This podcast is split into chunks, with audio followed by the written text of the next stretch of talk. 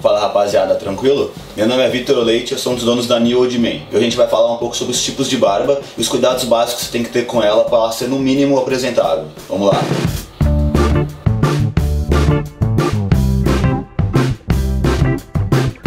Cara, o primeiro estilo é a barba crespa normal. Ela eu acho que é a que a maioria tem. Ela é ressecada e tem um pouquinho de frizz.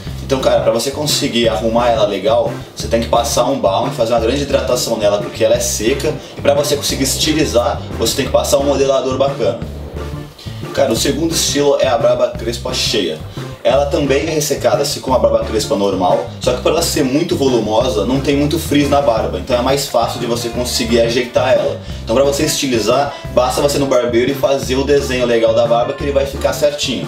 Lógico, você tem que fazer a limpeza normal com qualquer outra barba, usar um shampoo de barba, um condicionador, beleza?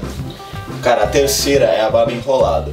Ela, ao contrário das outras, ela é um pouco mais hidratada. Só que por ela ser muito fina, ela acaba enrolando um pouco, principalmente nas laterais. Então para conseguir descer isso com o pente, tem que usar um modelador forte, bastante produto para conseguir deixar ele certinho no lugar.